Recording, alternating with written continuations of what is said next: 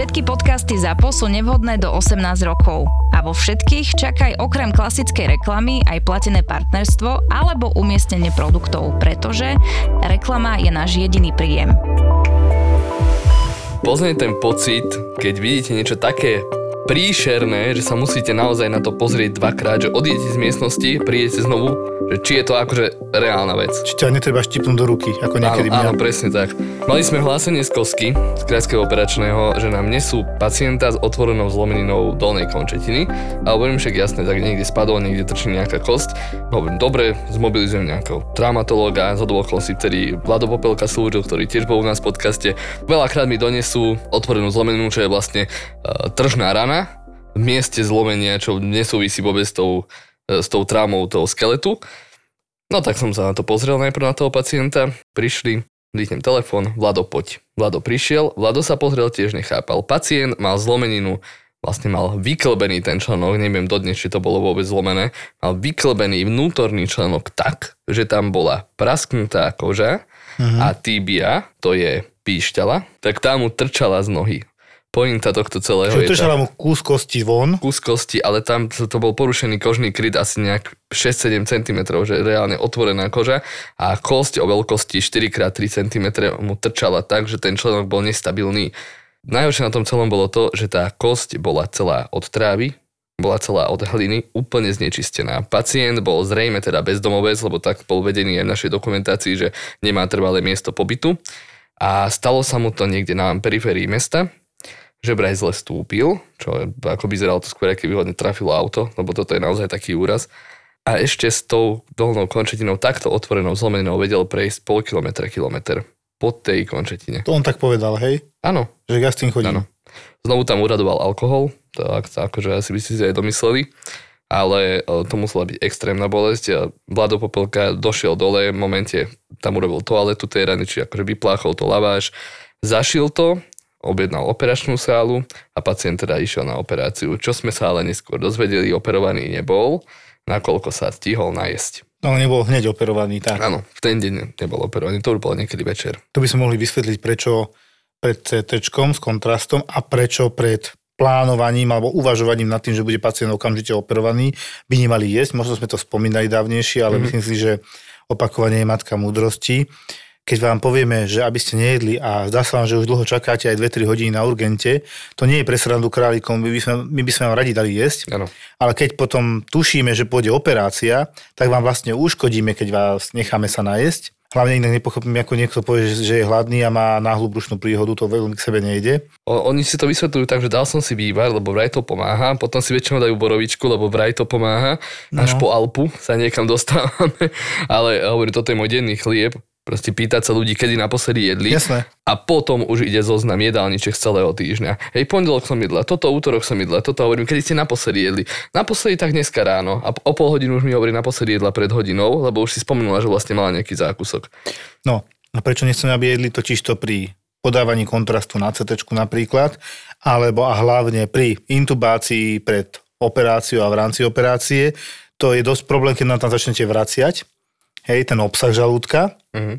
A keď teda sa toto stane, je tam vysoké riziko aspirácie do dýchacích ciest. Čiže si navraciate do plúc a... A to je to, čo teda nie je žiaduce a to vôbec nechceme. Ja iba poviem ešte k tomu Luky toľko, že ja mám opačne moje babky, čo skolabovali, tie idú na vyšetrenie hladné, smedné, nevadí, že má 85 rokov, vydrží, nevydrží, skolabuje a dostane sa zase ku internistovi, chvála Bohu, ale na urgent a podstate my urobíme všetko ostatné a ona tam možno išla len pre lieky, hej, mm-hmm. ale už keď tam ide, ona nalačno ide. To je zásada. To je, ako, to je že... také dobré vychovanie. Áno, tak babky, detkové, starší pacienti zvyknú to urobiť tak, že ty sa nenajde ani na pivu. Ak ti niekto dáva ako benefit rozšírené krvné testy k preventívnej prehliadke, to je veľké plus. No a pripoistiť sa pred vážnou chorobou je tiež fajn, pretože nikdy nevieš, či sa to nebude týkať aj teba. Ľudia sú aktívni a hýbu sa, čo je úplne skvelé, ale preto je fajn mať poistenie a odškodné za zlomeniny. Ako sme hovorili v nejednej v predchádzajúcich epizód, zdravé zuby sú tiež základ zdravého fungovania. A viac dentálnej hygieny nie je len o zdraví, ale aj o sebavedomí. ďalšie benefity ako radu od odborníka po telefóne či druhý lekársky názor. To sú benefity, ktoré by som ja vo svojom životnom poistení chcel mať. Profikomplet je životné poistenie, ktoré vám pomôže v nečakaných životných situáciách. Poisťovňa Kooperativa myslí aj na vašu rodinu. Jednou poistnou zmluvou môžete poistiť aj ďalšie 4 osoby a vďaka kalkulačke zistíte výšku svojho poistného. Viac o životnom poistení zistíte na kooperativa.sk.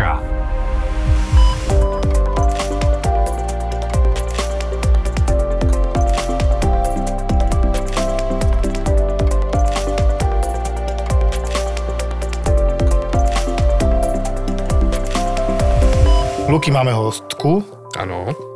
Pani doktorka Barborka Baška, tak ti máme hovoriť Hoková, s tým, že ona má takú dosť raritnú atestáciu, že maxilofaciálny chirurg.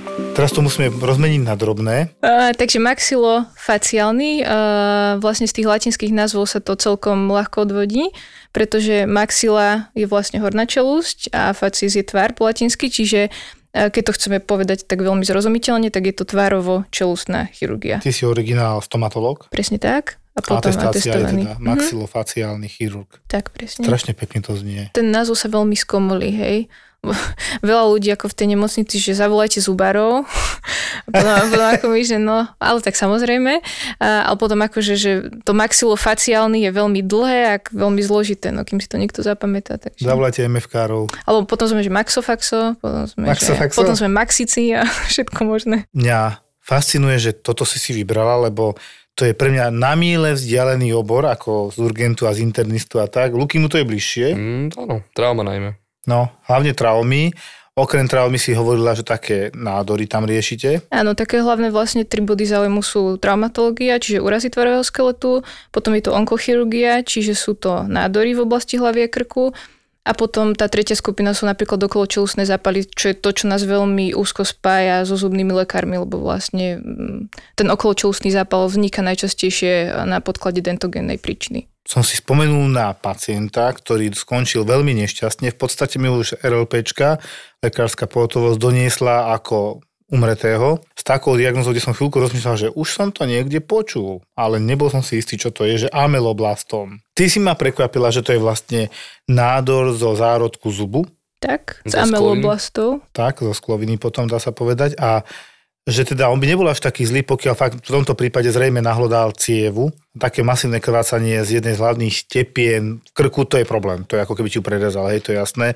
Ten pán prišiel s takou, no vieš, ak sa robí tamponáda, čiže s prepáčením mal zaviazaný ten krk, čo je tiež problém, lebo je to krk. Mal to tam zatlačené, on to vyzerá, ako mal niekoľko šatiek na jednej strane krku. Ale už teda bohužiaľ došiel tak, že už nemal puls, nemal akciu po resuscitácii a na chirurgiu vlastne pani doktorka, ja som šiel okolo a ona taká zlákaná, čo teraz ja budem robiť. Taká mladšia pani doktorka a ja hovorím, dobre, pomôžem ti, vypíšem ti to, do, do, do, oznámim to príbuzným. Neboj sa, napíšeme to kľud, lebo nie každý má takúto skúsenosť, my už starší sme bohužiaľ otesaní v tomto smere. Hovorím bohužiaľ, lebo nás to tiež neteší, ale vravím to, čo mňa zaujalo, že som nevedel presne, o aký typ nádoru ide. S takým sa stretávaš? Lebo je to zriedkavé, si povedala. Uh, je, je to zriedkavé, čiže nie je to niečo, niečo, čo by sme videli každý mesiac, ale je to teda benigný, to znamená nezhubný nádor, ale je nepríjemný v tom, že on rastie lokálne invazívne. A keď niečo rastie lokálne invazívne v oblasti hlavy, v oblasti úst, tak tie ústa sú vlastne veľmi malé na to. Čiže veľmi rýchlo vieme prísť o mm, veľkú časť priestoru a tým pádom vlastne, keď chceme uh, toho pacienta toho nádoru zbaviť, čiže tie menšie ameloblastomy vieme extirpovať, ale uh, keď je ten tumor už veľký a narastie do, nejakej, uh, do nejakého veľkého rozmeru, pričom on môže porušiť časť kosti, tak musíme vlastne odstraniť aj tú kosť, čiže časť dolnej čelusti, alebo teda sánky, alebo hornej čelusti a nahradiť to niečím. Čiže máme dvoch takýchto pacientov, ktorých sme vlastne v- kvôli tejto diagnoze ameloblastomu museli teda zresekovať dolnú V čelusť. Banskej Bystrici, to sme nepovedali. Áno, áno, čiže uh, klinika maxilofaciálnej chirurgie Banská Bystrica a uh, teda keď odstraníme časť tej dolnej čelusti, tak uh, ju musíme niečím nahradiť a teda v tomto prípade u oboch pacientov to bolo mikrovaskulárnym fibulárnym lalokom, čiže to je ihlica z dolnej končatiny. Takže z nohy zoberieš Kost? niečo, kost, Áno. kus kosti a to sa operuje na tvár. tej tenkej kosti predkolenia, ktorú teda voláme ihlica, Zoberete štep, kosť, Mm, treba rozlišovať ako keby štep a lalok, pretože mm, lalok je charakteristický s tým, že odoberáš vlastne kosť aj s časťom e, svalu, ale najdôležitejšia komponenta na tom laloku je cievna stopka, pretože mm-hmm. vlastne ty s tou fibulou odoberieš aj arteriu fibularis s dvomi konkomitantnými venami, áno, čiže cievu a dve veny a vlastne e, tú cievu, keď odoberieš, musíš zase našiť na to recipientné miesto, kde ju transplantuješ. Čiže ju vlast, musíme spraviť mikroanastomózu do e, najčastejšie napríklad na arteriu facialis alebo arteriu tyroidov. teraz po slovensky. Čiže im to povieme tak, že Tak. jednoducho, neviem či vy, kto bere ten lalok. Celú, celú operáciu robíme my na Vy si maxilofaciálnej chirurgii. z tej nohy kus, s prepačením to je koža, sval, časť kosti, A cieva? musí tam byť presne tak. Cieva, tepná konkrétne, lebo to je tá vyživovacia časť. To si napojíte na tú tvárovú časť, kde to chýba, Áno. samozrejme podľa rozsahu. Presne tak. Je tam kopec teda podľa mňa spojok, lebo to nie je sranda. Pre mňa to už je taká plastická chirurgia trošku. Má to veľkú spojitosť. Áno, my, mikrovaskulárne lalky sú vlastne neoddeliteľnou súčasťou plastickej chirurgie, ale sú veľmi výhodné aj pre nás, pre maxilofaciálnych chirurgov, pretože keď v tých ústach niečo odstraníme, vznikne tam veľká diera, ktorá chýba, mm-hmm. ktorú treba nejako uzavrieť. A nedá sa to tam zošiť primárne, to je veľmi zložité v ústach, čiže si musíme niečo požičať z inej časti tela, aby sme vlastne tú dieru niečím vyplnili. To si tak povedala s nadsázkou, že keby sa to nezatvorilo aj tam diera, tak mu s prepačením vypadáva z úst jedlo. Z líca, dá sa povedať. Napríklad. To sú proste dôležité veci mať uzavreté ústa, hej. A to je tak zriedkavé, že to sme sa hovorili, že to je možno 1 ku 500 tisíc, možno miliónu. Áno, áno, tie amyloblastomy, áno, ale vlastne to gro, prečo my uh, robíme mikrovaskulárne operácie, uh, sú zhubné nádory ako spinocelulárny karcinom, čiže ako tá mikrovaskulárna chirurgia je pre nás, dá sa povedať, už že rutina, každotýžňová, uh, ale ten amyloblastom je ojedinelá anamnéza. To, ešte to mikrovaskulárna chirurgia vysvetlím do slovenčiny asi tak, že drobné cievy šiť, to nie je také jednoduché, on to nie je úplne, že mikro, nemá mikroskop pred očami, ale sú tak malé cievy, že toto šiť, to chce trošku Akože takú našiť jednu zručnosť. cievu na druhú. Tak, tak. Hej, je to vlastne ako keď, keď opravujete potrubie, spájate jednu trubku s druhou. tak Áno, potrebujete, si, na že- to, potrebujete na to veľmi dobrý mikroskop. Predstavte si, spájate elektrické káble, tak Presne poviem. tak. Také malinké to je, lebo tak to má asi podľa mňa veľkosť. Či? Ešte menšie, no Ešte ako, menšie, ako proste dá sa zašiť mikroanastomoza aj so zväčšovacími e, lúpové okuliare sa to Mhm. mm-hmm. nazýva, zväčšovacie okuliare, ale teda my všetky mikroanastomozy šijeme uh, pod mikroskopom. Vašimi veľmi častými pacientami sú takí, ako to povedať slušne, no, alkohol, cigarety, žijeme si, takisto ako krčná oblasť, takisto ako a, plúca veľmi často a močové cesty, tak vo vašom prípade tá tvárová oblasť asi tiež koreň jazyka, takéto záležitosti nádory tejto oblasti zhubné, ten spinocelulárny, skvamocelulárny karcinom, to sú typy, ktoré sú zákerné už len svojim uložením, to je ten hlavný problém a plus tým, že teda sú agresívne.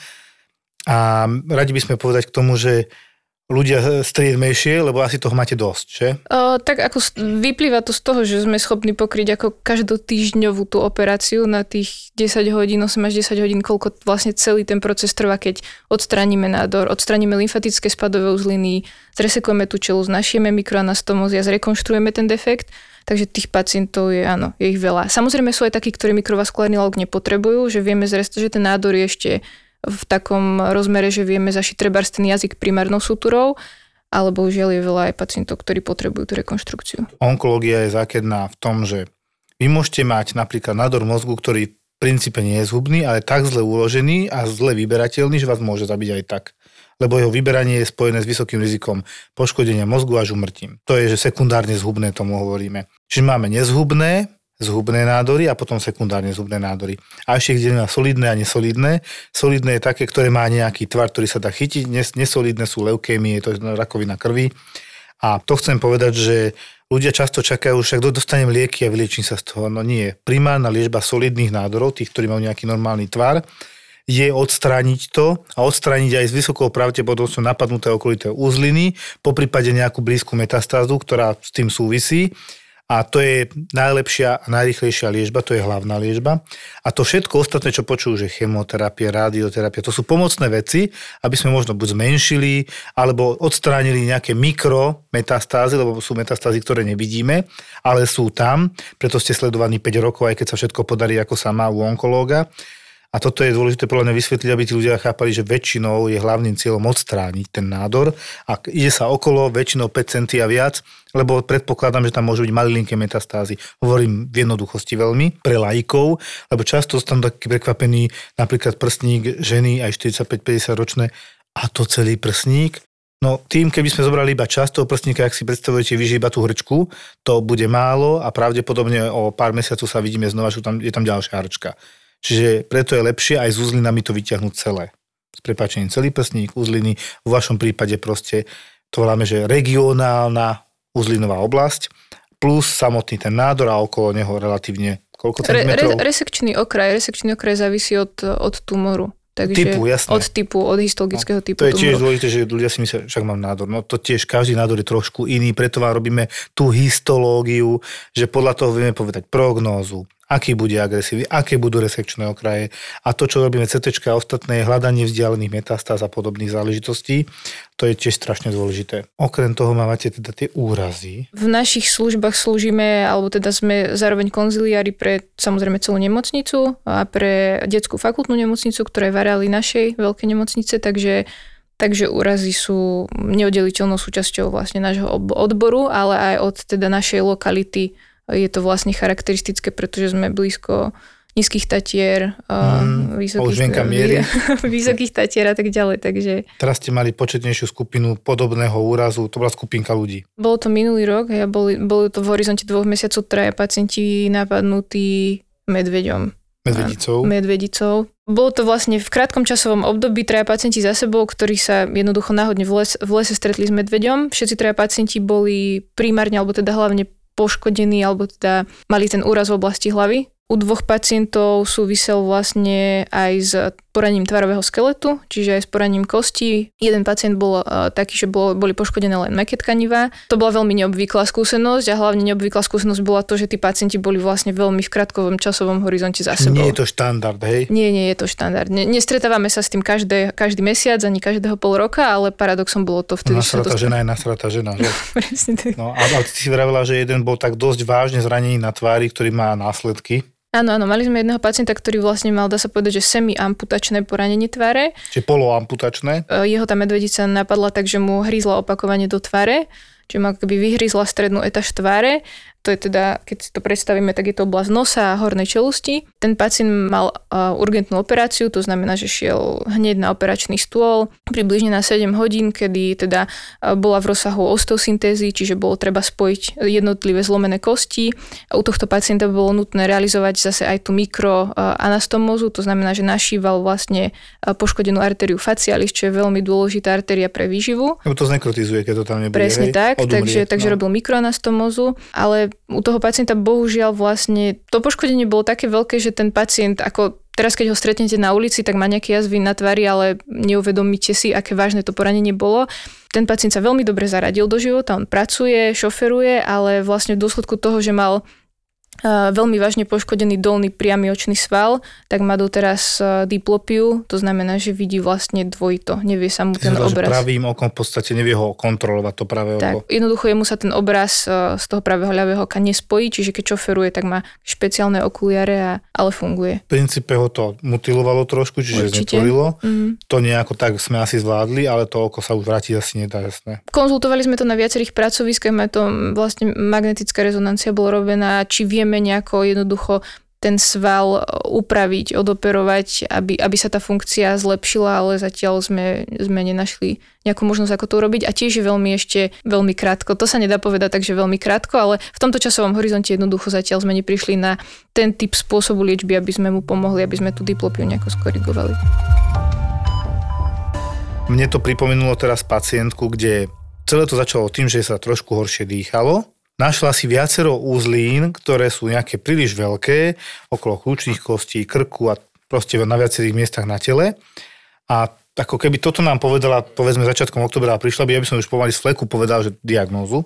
To sa nejak nestalo, ocitla sa našťastie tretine októbra u hematologa. Hematolog teda kázal, že treba zobrať tú jednu z tých uzlín, poslať na histológiu, lebo to bude teda niečo nádorové. My môžeme rovno povedať, že to bude nejaký typ lymfómu, To je jeden z nádorov uzlín, ktorý existuje, je ich viacej typov a teraz sa čaká na histológiu. Zajtra, pozajtra by mala mať pani výsledok. Pani bola odoslaná od obvodného lekára pre také dosť polymorfné obťaže, keď to tak poviem, ale hlavne sa stiažovala na dýchanie. Sťažoval sa na dýchanie, ja som ti ju teda Posunul? prebral, áno, lebo ty si vtedy niečo riešil primárske veci. Pacientka, úplne to vyzeralo ako dekompenzácia kardiálna, opuchy dolných končetín tam boli, zle sa jej dýchalo, z- odbery, trošku to znelo aj tak, lebo ona aj chrchlala do toho, mm-hmm. hej, mala tam teda Pri e, nádychu pri trošku nádychu, tak áno, divne pískala. Divne, áno, áno.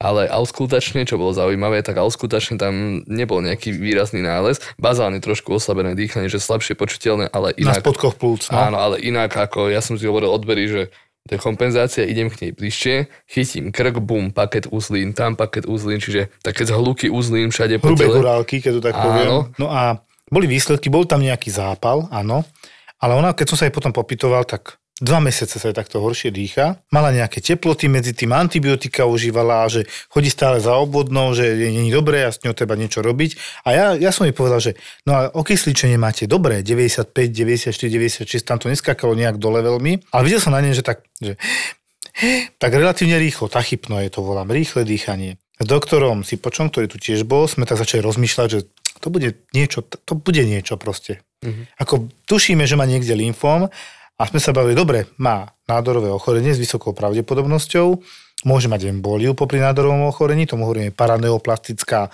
nejaká tromboza embolia. A potom sme sa bavili o tom divnom dýchaní a pískaní pri nádychu, že či ona nemá niekde postláčané trubicovej časti dýchacieho systému, to sú priedušky, trachea, priedušnica a aj tie opuchy dole podľa mňa boli z útlaku na žilový systém dolných končatín z tých uzlín, lebo treba si uvedomiť, kde sú uzliny. Baška tiež ovláda túto problematiku dosť dobre. Sa s ním Hlava je dobre zauzlinovaná. Dá sa povedať, že od sánky dole tam to je sama uzlina. Uzliny idú pozdĺž ciev. Aorty, hej, A ešte okolo orgánov. No. Čiže ich je dosť veľa. Ešte povedzme, čo je lymfatický systém a uzliny. Majú odchytávať, to je normálne cievný systém, no to sme nikdy nehovorili, to Ako keby nevedia. filter. Tak to je taký filter na zápaly, všetok bordel, ktorý sa vám osa- ocitne a on to odsáva z venózneho žilového systému. A potom si to vracia pekne cez dolnú túto žilu naspäť do srdca. Podstatné ale je, že keď sa zväčší uzlina a bolí, tak je to zápal. To ešte poviem tak, že sme kľudní, jedna, dve uzliny zväčšené, tak keď to je v oblasti krčnej, často tu nejaký zápal, tonzilitída, nejaká vyrážka väčšia, hej, môže byť furunkul, čo som minule videl u teba, ten pohryznutý zadok a myslel som si, že to bol furunkul z diálky. Ale keď vám začnú rásť uzliny a nebolia, tak sme už ostražití, že ú, to nem dobré. No a nebolo to dobré, s tým, že sme urobili to CT, emboliu sme nepotvrdili, ani nemala na to D-dimer veľmi, to bolo 1,5, nič také strašné. Ale už len keď som to pozeral, tak volám pani primárke našej obľúbené na CT. No ešku, tamto je, tamto je postlačané, kade, tade, to, preto sa aj zle dýcha. Ako nevrajím, že by to zužovalo priesvit 2-3 cm tých dýchacích trubíc na 1 alebo 1,5 cm, ale sú tam útlaky z každej strany, takže ona trošku sypeť bude a určite nebude mať úplne dokonalý pocit normálneho dýchania. A že fuhu, čo teraz? No, treba začať konečne rýchlo liečiť, lebo či neskôr budeme liečiť, tie uzliny budú rásť, až zatlačia tie dýchacie trubicové orgány tak, že sa už nenadýchne. Ako netvrdím, že to je deň, dva, ale sú to týždne a určite to nie sú mesiace. Tak my sme tam dali nejakú takú základnú liečbu, že dajme nejakú protizápalovú kortikoid, trošku to stiahnuť a teda, že o pár dní má histológiu a už pôjde onkolog a ostatné čím skôr, lebo ja som jej toto povedal, čím skôr, a toto platí pre všetky nádory, nečakať tu akože na nejaký zázrak, máte podozrenie, chodte. A tuto poviem veľmi dôležitú vec, že Zachrypnutie, ktoré trvá viac ako týždeň, dva, bez zrejmeho zápalu dýchacích ciest, prosím vás, nečakať. Naozaj, že to sú tie nádory typické od dverí, to je nebolestivá, veľká uzlina, pribúdajú tam. Nezlaknúť sa, našiel som si uzlku, boli na dotyk, ale, ale čo teraz nie, to, to nie je až taký problém. To môže byť zápal, parazit, čo dobre, nevravím, že nie je to vážne, ale nie je to život ohrozujúce akutne, ale nebolestivá veľká uzlina ako vajco a pribúdajú a je ich viac. Áno, prosím vás, príďte za tým obvodným, nech vám urobí odbery, nech vás pošle, nech sa to tlačí smerom hemato-onkologickým. U vás by som povedal, že také prvé, čo je vlastne prvé také, že príde Ako s čím pacient? príde ten pacient? No. Uh, ten onkologický? No, myslíš? ale taká tvárová oblasť a jazyk a tieto veci. Uh, tak To my najčastejšie... nemávame, hej? Ten karcinom jazyka tiež je záľudný v tom, že tých pacientov to nebolí. Mm. Ten pán si chodí na to pivko ďalej. A čím príde na nejaký On- ona- alebo niekam? Prichádzajú tým uh, bolesti tiež nemajú, ale s tým, že ten jazyk vlastne stráca pohyblivosť. Uh, to znamená, že on môže mať stiaženú reč, to znamená, že je mu zle rozumieť. Prehltanie. Môže mať ťažkosti s príjmom stravy, pretože ten jazyk vlastne tým, aký je tuhý, aká je tá rezistencia, tak jednoducho m, prestáva plniť svoju funkciu. Čiže stiažené prehltanie určite, zastrená reč. Týmto prídu asi k neviem čo, krčné a už sa ide. Tak, tak, tak, hej. Obvodný lekár alebo a stomatologov veľa vlastne. Oni sa dívajú do tých úst, tí pacienti tam chodia na tie preventívne prehliadky a čiže asi tí pacienti to tak majú, že niečo sa deje v ústach, idem za zubným lekárom, čiže zubný lekár potom deleguje pacienta ku nám na nejakú vyšetrenie nejakej suspektnej rezistencie tumoru.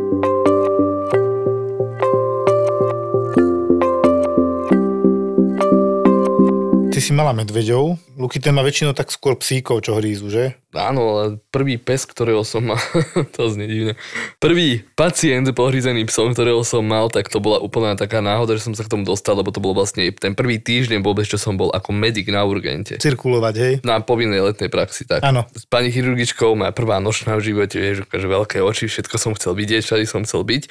Tak sme mali takého staršieho pána, ebriete, čiže po dobrej Samozrejme. zboží, liezol niekam na povalu a takto aspoň udávali tí záchranári, ktorí ho doniesli, že spadol z rebríka na nejaký kovový plot, ktorý bol na zemi alebo na nejaký šrot. Čo si poudieral? Tvár. Tvár. Tvár a krk. Hej, drobné 1-2 cm také tržné bodné ranky, dosť nečistené. Uh, takže sme začali šiť, ja som šil jednu polovicu, krk, uh, chirurgička šila tvár, takže sme to tam nejak štopkali a pritom sme sa rozprávali s pacientom, samozrejme sme museli dýchať ten alkoholový dých. A čo pil, keď teda podľa nich to už nepamätám, ale to bolo, to bol extrém, akože, te, lebo že prvýkrát som také niečo také videl, vieš. Vlastne áno, lebo ty si vlastne blízko hlavy, tváre a dýchacieho Áno, áno. systému, tak tam všetko cítiš, voňavky a tak, Hej. no. Čiže prosím vás, keď si porežete tvár, predtým umyť zuby, hej. Hej. Áno. No a v tomto prípade potom začal sám od seba ten pacient rozprávať, ak si dobre pamätám, že či vadí, že ho potom lízal pes, že tam pobehoval pes. To nám povedal. No a nejak sme rozprávali, tak potom ja som sa opýtal, že no jasné, už bol taký ukecaný, už na ladičke. Hovorím, no jasné, tak nakoniec nám poviete, že vás dokúsal pes a vôbec ste nikam nespadol. A On že áno, priznávam sa. Pokúsal ma pes. No, ale prečo to vadí, povedz teraz. Prečo to vadí? No nemôžete zašiť ranu, ktorá je spôsobená teda pokúsaním nejakým živočíchom, psom, lebo tá rana sa vždy zapáli, vždy to začne mokvať a keď to zašijete, uro- môžete tam urobiť absces, nemá to kade odtekať. Proste je to prúser, takže všetko, čo sme zašili, a tých rán nebolo málo, to bolo viac ako 10, viac ako 20 možno rán na, na tej tvári, Všetko, čo sme zašili s tou chirurgičkou, sme zase štopkali, odštopkávali preč a dávali, Dávali tam sme tam drény. latexový drén, hej, gumový drén. Čiže nasúkali vlastne postrihanú sterilnú rukavicu, aby mal kade ten hnis vytekať. Ja som na, tom čase bol na urgente teda týždeň. Čo je zaujímavé, ten posledný deň tej praxe znovu došiel ten pacient, lebo my sme ho poslali domov. Na druhý deň mal ísť na kontrolu na preves. Predpísané antibiotika mal. Už medzi tým vytriezvel. Odmietol prísť na kontrolu, odmietol si vymeniť tie drény. Čiže neprišiel jednoducho? Áno, tie drény si doma proste vyťahol odtiaľ, antibiotika si nevybral a z chudého alkoholika, to tak pekne poviem, z chudého 50-kilového alkoholika prišiel človek, ktorý vyzerá ako lízatko, úplne celá okrúhla opuchnutá tvár, hej, červená, s teplotami, prokalcitonín už v nebesiach, čiže, už taký sepsa. dobre. No a vtedy to bolo prvýkrát, že som to dozvedel, že v Banskej Bystrici je nejaká takáto klinika, čo máte vy, takže tam sme vlastne potom odoslali. Mm-hmm. Klobúk dole, keď takéto musíte riešiť, lebo to je naozaj piplačka tá tvára. Ja mám vždy rešpekt, keď mi príde nejaké dieťa, že teraz mám to ešte zašiť ja, alebo pošlem to na vyššie pracovisko a to sme sa aj bavili, že vlastne neexistuje nejaká taká jasná jasné rozdelenie, áno, že kedy my, kedy vy, ale vy máte, ak to chápem správne, niečo také zložitejšie, kedy už sú tie hĺbšie štruktúry porušené. Ako v rámci našej nemocnice si ošetrujeme aj bežné laceračné rany e, v oblasti hlavy a krku. Určite nie všetky, ale tie, ktoré nás požiadajú, tak ošetríme. Ale teda mm, ten tvarový skelet, keď je tam suspekcia alebo teda podozrenie na poranenie tvarového skeletu, tak už je to vlastne vždy naša parketa. Je veľmi dôležité presne ako pacienti spolupracujú. My sme s Joškom si počom mali teda okrem iného, lebo veľa príjmov sme nemali, ale robotu sme mali trošku inú. On tam mal taký infarkt, celkom pe- akože pekný. Ja to poviem pekný, ale taký jasný. Uh, hodinová, dvojhodinová bolesť. Ale čo sa ukázalo, že je problém, bolo, ako by som to povedal, povedzme, že nižšia, a teraz ako ja ho neodsudzujem, nižšia inteligencia pacienta, lebo nevedeli sme za Boha z neho dostať normálne odpovede. To ja som sa cítil jak na maturite a chlap sa nič nenaučil, hej. Čiže keď som mu dal jednoduchú otázku a skúšali sme aj maďarsky aj slovenský, a to bolo jedno, sme zistili, to sestrička došla, že nie je to jazykom. Potreboval som od neho vedieť, či ho ešte boli na hrudníku a ako veľmi. Si pamätám, ja som tam mal akurát pacienta, ktorý mal porezanú dlaň a to som mu teda čistil, ale vidím, na, na operačke som bola len ty za mnou si utekal po chode, potrebujem nejakú maďarku. Áno, lebo som si myslel, že to je tým, lebo keď mu vysvetľuješ od 1 do 10 máte akú bolesť? Aká bola na začiatku, aká je teraz, aby som vedel ten rozdiel. Dostal nejaké nitráty, potreboval som vedieť, či mu to zabralo, nezabralo, bolesť na hrudníku mal riadnu, že sa aj spotil, zvracal, všetko to sedelo na infarkt. A on sa tak chvíľku pozera, videl som, že nechápe, keď je ten pacient ticho, takže buď treba maďarsky, alebo treba viac vysvetliť. Rozumiete slovensky? Áno. Keď začala tá bolesť, tak si predstavte, že máme nejakú stupnicu od 1 do 10. 10 je najväčšia bolesť v živote, akú ste kedy mali. Jedna je najmenej, nula je nič. Kde sa nachádzame? Bolelo to. Tak som išiel, nájdete mi maďarku, tá začala s ním, vrátila sa. Není to jazykom, Hovorím, dobre, a teraz čo? Akože ja potrebujem s ním komunikovať. A teraz, keď nevie toto pochopiť, jak mu vysvetlím, že by som ho chcel poslať do Nitry s jeho súhlasom na zákrok, na revaskularizáciu, respektíve, že mu zavedú cievku, pôjdu cez tepnu, buď z ruky alebo z nožičky až do srdca, tam mu dajú nejakú kontrastnú látku, pozrú, ktorá cieva je upchatá, tu odobchajú činidlom a potom tam dajú strunku a tak ďalej. Hovorím, to nemá šancu, to nemusím ani skúšať, že čo mu poviem tak som za ním išiel a začal som tak jednoducho. Chceli by sme nás poslať do Nitry, myslíme si, že to treba urobiť, už na EKG a podľa odberov máte jasný infarkt. A pýtam sa vás teraz, išli by ste do Nitry, prečo? A už obu, teraz ako mu to poviem. No, tam by vám urobili taký zákrok, nerozumiem. Nerozumiem slovu zákrok, vieš, a už som bol vybavený. Mm. Tak potom hovorím, dobre, dva dní v nemocnici, tri dní v nemocnici alebo týždeň? Dva, tri dní. Vybavené, hej, lebo už som to nevedel inak vysvetliť. akože nájdeš si nejakú reč. Ale bolo to strašne dôležité, lebo aj keď sme komunikovali s Nitrou, tam to vyzeralo, že tam bude kmeň. Proste už odstupov od aorty tie hlavné tepny, ktoré idú na srdiečko, vyzerajú, že budú buď totál zúžené, alebo možno aj uzavreté. Čiže tak na bypass. No, také dosť zlé. No, že to treba určite urobiť a relatívne rýchlo, lebo to môže šeliak dopadnúť tak pán išiel, tak očakávam, že sa objaví. No a toto si treba uvedomiť, že je strašne dôležité, ako ten pacient spolupracuje, ako v tvojom prípade Luky, lebo to bola jeho chyba. Jasné, ale aj komunikácia. Teraz uvedomil, že vlastne ty, Baška, ty mm-hmm. máš pacientov, ktorí niekedy nevedia akože rozprávať. Jak odoberáte anamnézu? Ja sa snažím, jednak e, keď má ten pacient už takú vážnejšiu onkologickú diagnózu, tak pre mňa je celkom dôležité, aby tam bol s ním nejaký rodinný Čiže príslušník. anamnéza, že od rodiny. Presne hmm. tak, ale ako takých, že by nám nepovedali vôbec nič, je chvála Bohu málo, že by mi nepovedali nič, ale pre mňa je skôr veľmi ťažké keď toho pacienta napríklad viem, že má karcinom jazyka, že potrebujeme zresekovať ten jazyk, na, ako nahradiť ho a je rozdiel, jak to vysvetlíš e, pacientovi, ktorý má poviem to jednoducho, len základnú školu, hej, je to nejaký proste Presne. robotník a jak, v akej miere jemu vysvetľujem to, že teda budeme vám odoberať teraz radiálny lalok a budeme vám odoberať kožu z ruky a transplantovať na jazyk, hej, tak jednoducho mu to vysvetlím tak, že budete tam mať dieru a potrebujeme to zaplatať a požičiame si kožu z ruky. Ale samozrejme potom je pacient, ktorý už, neviem, príde nejako pripravený, mm. hej, vie, čo je to lalok, tak jemu jednoducho už musím vysvetliť, že požičiavame si teda tú cievu a tú cievu našívame. Čiže pre mňa je skôr výzva vždy u toho pacienta sa rozhodnúť, akú správnu úroveň tej komunikácie zvoliť tak aby ten pacient dostal do mňa informácie, ktoré potrebuje, aby tomu rozumel, ale zároveň na druhej strane, aby som ho nevystrašila, aby on mm-hmm. nebol taký, že OK, tak takúto veľkú operáciu ja nechcem a ja radšej idem na onkologickú liečbu a operovať sa nechám. Čiže to je pre mňa to dôležité. dôležité no. Teraz si mi znovu pripomenula niečo. Ešte keď som bol medic, tak uh, my sme tiež mali ako v rámci všeobecného lekárstva zubné lekárstvo. A vtedy sme mohli dobrovoľne chodiť aj na tie operačky tuto v Bratislave, na Maxpac uh, chirurgiu a akurát tam mali pána, ktorý si brokovnicou chcel spáchať teda samovraždu. Mm. Niečo Taký štúr, hej? Mm. Áno. A Tento nespáchal a trafil Netrafil. Trafil od bedla a odstrelil si teda líce.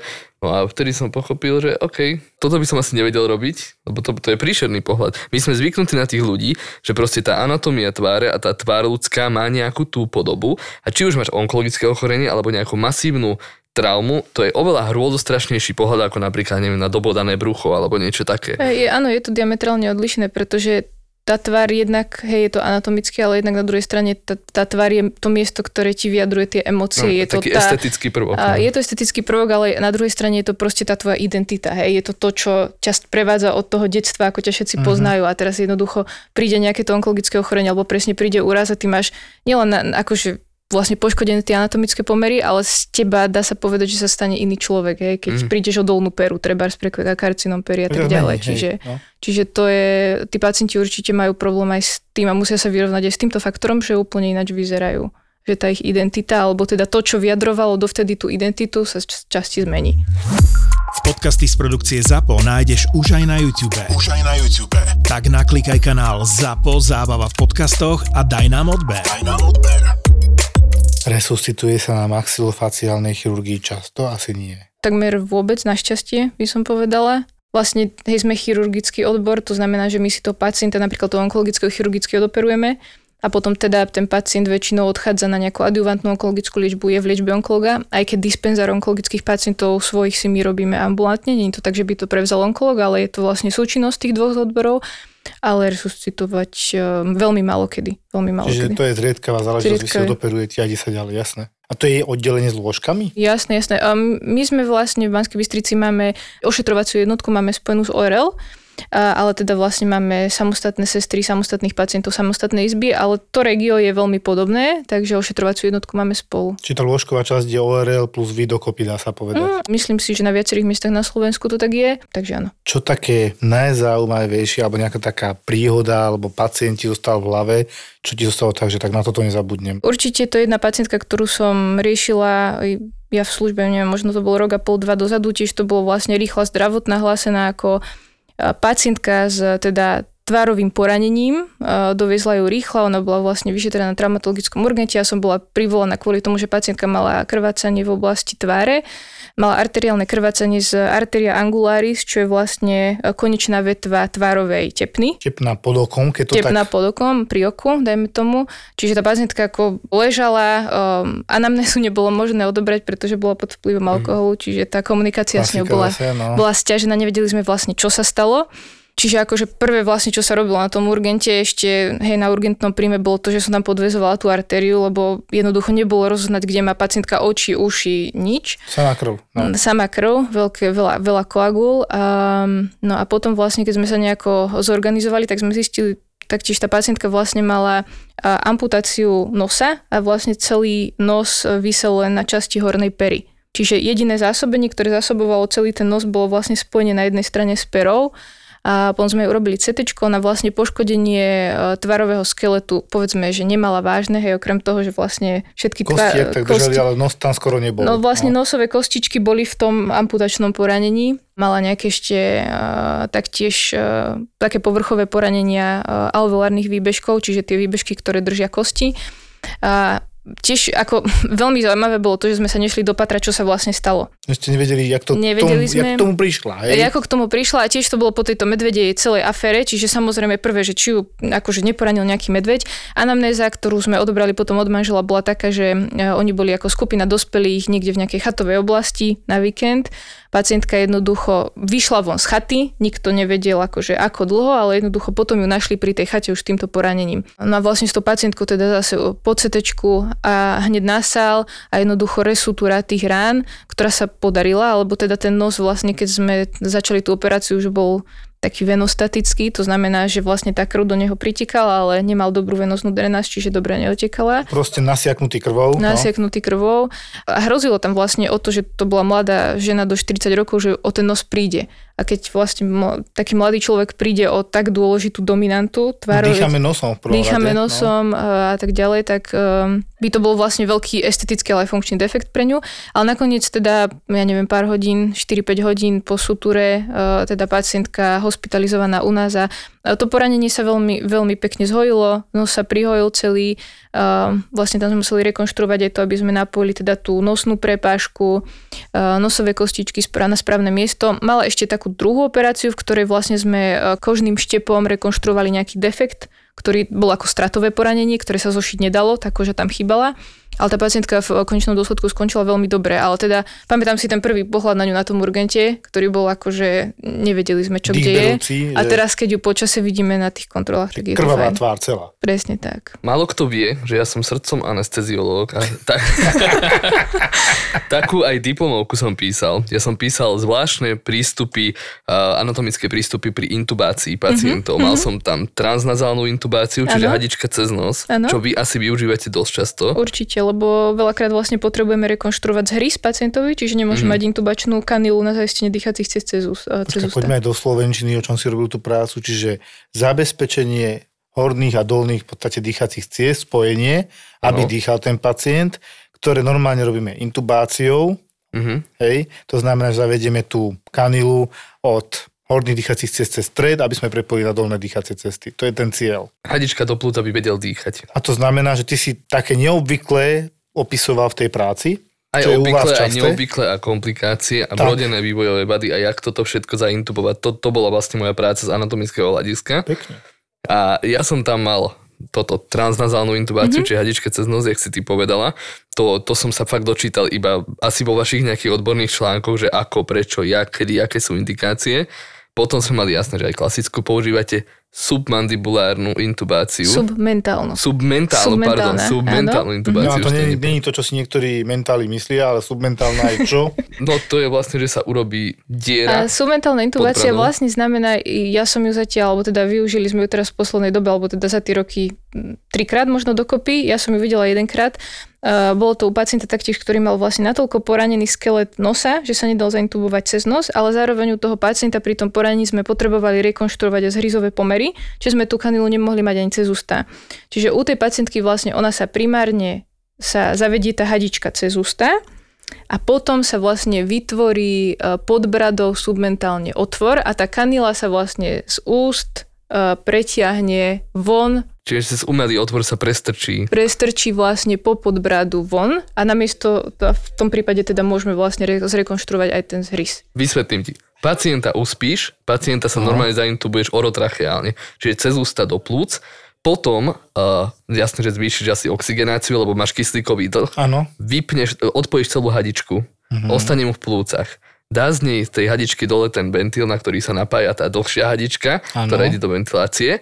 Urobíš dieru niekde pod, Pod bradou. pod bradou, tade prestrčíš hadičku, rýchlo ju napojíš a ventiluješ ďalej. To znamená, Už že to ona ide z trachei cez ústa a potom Pod von, po, niekde. pod, ja- no submentálne pod bradu a von vlastne, tu vychádza A von. prečo to nerobíte od začiatku, že to rovno napichnete cez tú dieru, či až Pre keď komfort pacienta Hej, asi. je to, Čiže je už to, je uspatý. Tak ako ten otvor mu tu, vieš, musíš mu tam vlastne vytvoriť patologický odbor, aj narezať to peánom, si Rozumiem, čiže vy si rozdilatovať. najskôr pekne uspíte a Tak. potom si to dorobíte. Tak, tak, tak. A potom zároveň je dôležité, že vlastne na konci tej operácie sa tá kanila musí zase z toho submentálneho priestoru vrátiť naspäť do úst. Hej, to je veľmi dôležité. Že Lebo on sa dole a naspäť hore. Presne, lebo ako toho pacienta extubovať cez tú submentálnu To by nebolo. Ehm, To Tiež by ten, mohlo ten od- dopadnúť, hej, presne tak chápem. a tiež ten otvor potrebuješ nejako uzavrieť. Čiže najprv teda tú submentálnu intubáciu teda sme zrušili, dali kanilu cez ústa a potom pacienta zobudili a extubovali. Zažila si už niekedy uh, transorbitálnu intubáciu? Transorbitálnu nie. To znie skoro ako Nie, ale- transfunkcionér. Kontinuálny transfunkcion. Nie, nie, je, je pár prípadov, kedy sa to robilo, mm-hmm. že mal pacient uh, niekde na zofaringu, nosohotane, mal obrovský tumor, ktorý bolo treba riešiť a pacient už bol predtým po extirpácii pre iný tumor orbity, mm-hmm. čiže on nemal oko a vlastne cez to oko dýchal, lebo tam bola diera až niekde mm-hmm. do dýchacích ciest a Cez ho, očnicu. Cez očnicu. 20 strán mojej práce bolo presne o tomto, že ako sa tam dostali normálnym laryngoskopom a trafili sa uh, medzi hlasivky. Čiže vlastne hadička von z oka, vygooglite si, je to dobrý pohľad, akože. Vidno, že ťa to bavilo, Úžas. ale nechcel by si to zažiť na sebe určite, ani nikto z nás. A obdivujem tvoju prácu, Baška. Klobúk dole. Mňa to fascinuje a nevedel by som to robiť asi tak. No ale ty napríklad, čo robíš takú urgent atestáciu, tak to tam celkom sa ešte hodí, tá intubácia. No ja sa opieram o veľa odborov, ale vlastne e, dokonca nedokonám ani jeden odbor. Čiže vlastne vždy iba tie akutné veci, hej, a potom sa spolieham na to, že niekto ako Baška príde A a, toho to. napadnutého medveďom, hej, dotiahne do konca. Toto je kráľovstvo fantázie.